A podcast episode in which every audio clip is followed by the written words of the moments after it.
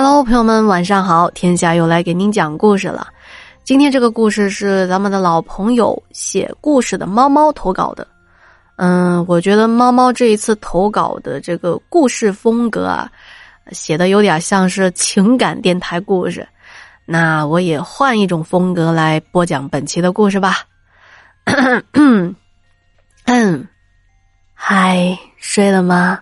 欢迎收听你的月亮我的心。我是天下，今晚的睡前灵异故事来自听友猫猫的分享。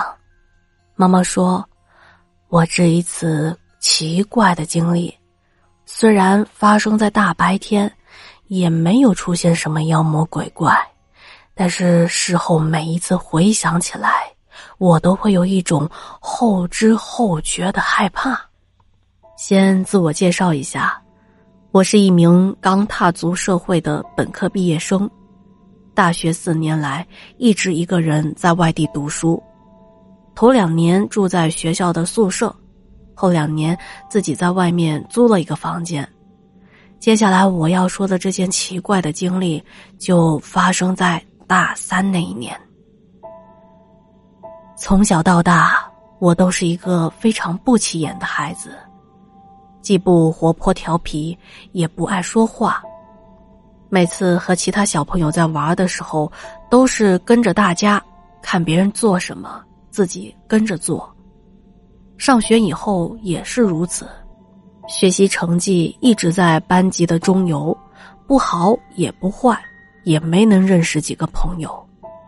别的小朋友上学放学都是结伴同行，而我一直都是一个人。周末也是躲在家里，从来都不跟同学们出去玩当然也没有朋友来约我出去玩这种情况一直持续到我读完大学。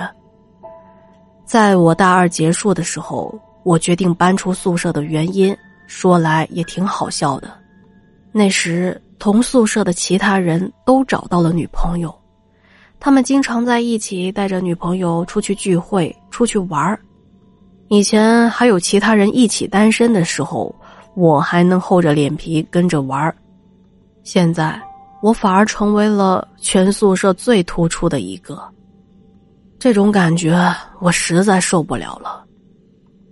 当我宣布要离开的时候，他们谁都没有说一句挽留我的话。一来，他们可能明白我尴尬的处境；二来，我本来就是这个群体里。一个可有可无的边缘人物，说不定我的离开还能让他们能够少一点尴尬呢。由于家庭并不富裕，所以我并不能在外面租到条件好的房子，只能在一个偏僻老旧的城中村租一个相对便宜一点的房间。同住的还有一个工厂的工人以及一个做保安的独居老大爷。这个地方已经没有多少居民了，居住的都是一些外来的打工者和无儿无女的老人。一般的大学生不会住在这儿，因为周围的条件不太好，别说餐厅、酒吧、KTV、商场这些设施了，连唯一一家小卖部都离着好几百米远呢。我记得那天下午，天。灰蒙蒙的，秋风带起了一片肃杀之气，有一种山雨欲来的压迫感。我上完课后独自坐车回家，那时候由于刚上完课，我又累又困，下车后也没察觉有什么不对劲儿，径直的回到了自己的小房间，倒头就进入了梦乡。大约睡了一个多小时，时间来到了下午的四点左右，我迷迷糊糊的醒了过来。一开始是一阵寒意走遍全身，接下来腹中传来了一阵阵的饥饿感。我极不情愿的从床上爬起来，一边披上外套，一边盘算着，等会儿是出去面馆吃个素面。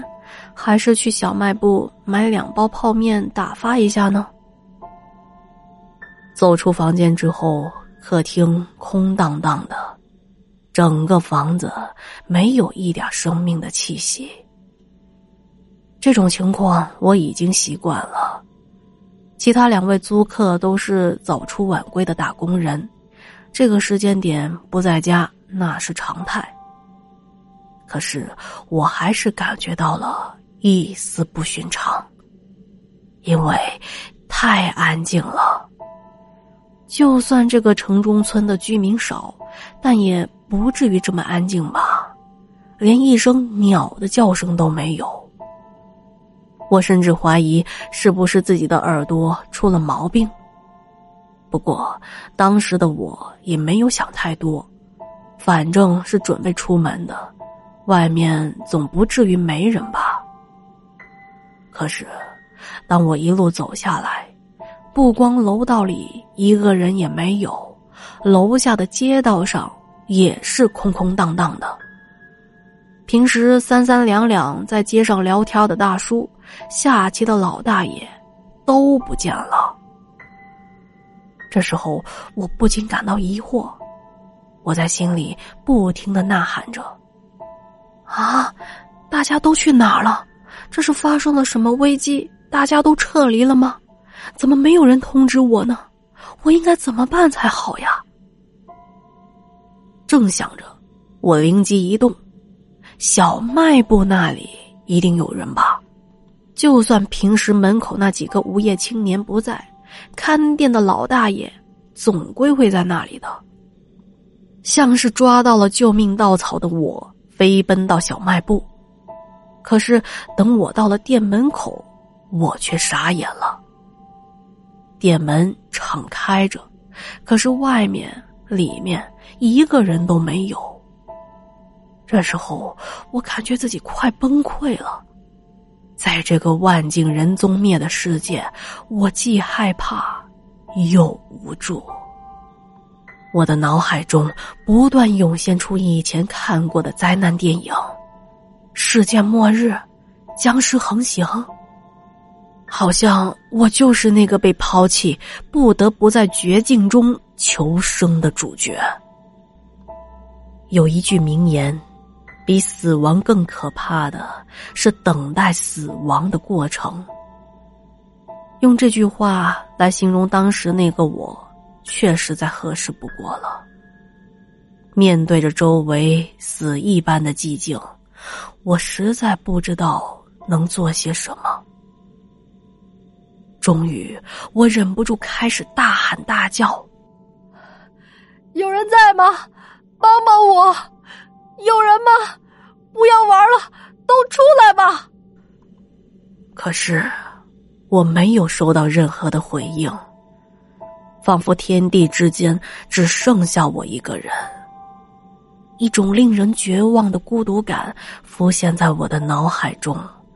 在像潮水一样顺着我的血管流遍了我的全身，我的眼眶一下子就红了，鼻子也不争气的开始啜泣。此时此刻，我只有一个念头：无论是谁都好，只要是个人出现在我的面前，只要那个人告诉我这一切。只是一个恶作剧。当然，我并没有就此放弃求生的欲望，本能驱使着我向更外面的地方跑去。我的理智告诉我，只要到了车水马龙的大马路，或是人山人海的商业区，这个噩梦就一定能被打破。当我不断的向前奔跑着。突然，我的身体像是触电一样，全身的神经都有一种酸痛感，但一秒以后又恢复了正常。奇怪的是，在下一个瞬间，我的耳朵里突然出现了汽车引擎的轰鸣声，我甚至都怀疑是不是我出现幻听了。可是，紧接着。嘈杂的说话声，小孩的哭闹声，小贩的叫卖声，都一起出现在了我的耳朵里。像是在黑暗中突然看到希望的我，疯了一样向声音的来源跑去。终于，在转过一个街角后，我看到了平时熟悉的街道，那是有人的街道。若不是为了男子汉的尊严，我当时真想就在街上痛痛快快的哭一场。接下来，我在街上漫无目的的逛了很久。对于那段经历的恐惧，让我根本不敢再进入城中村的区域。一直到了傍晚，在我的心情稍微平复以后，我才跟着一群结束了一天活动的大妈大爷们，重新回到了城中村。幸运的是，这个时候我能明显的感觉到这个地方。是有人气儿的，虽然人口依然稀疏，但是和下午那种一片死寂的感觉不一样了。那天以后的很长一段时间里，我都在查阅相关资料，也跟一些人说起这段经历，但是都没有找到一个确切的答案，都没有人能告诉我那天究竟发生了什么事情。一般来说，听过我故事的人都认为我出现的是幻觉，甚至建议我去看看心理医生。我当然没有找医生了，而且以我的经济条件，也不允许我去聊那么一次昂贵的天。再后来，我找到一份兼职，便拿出一部分的收入，在一个更多人、更热闹的小区租住了下来。慢慢的，我的生活进入了正轨，而且也有了一个自己在其中有一席之地的朋友圈。虽然还是那只缺钱的单身狗，但这一切都在向着好的方向发展。后来那种可怕的经历也再没有出现过了。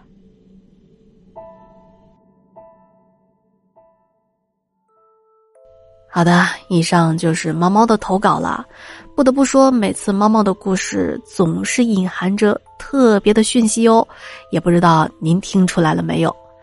嗯，感到抱歉的就是我这嗓子还没有彻底好啊。总觉得，如果在状态更好的情况下录制出来，可能效果会更好吧。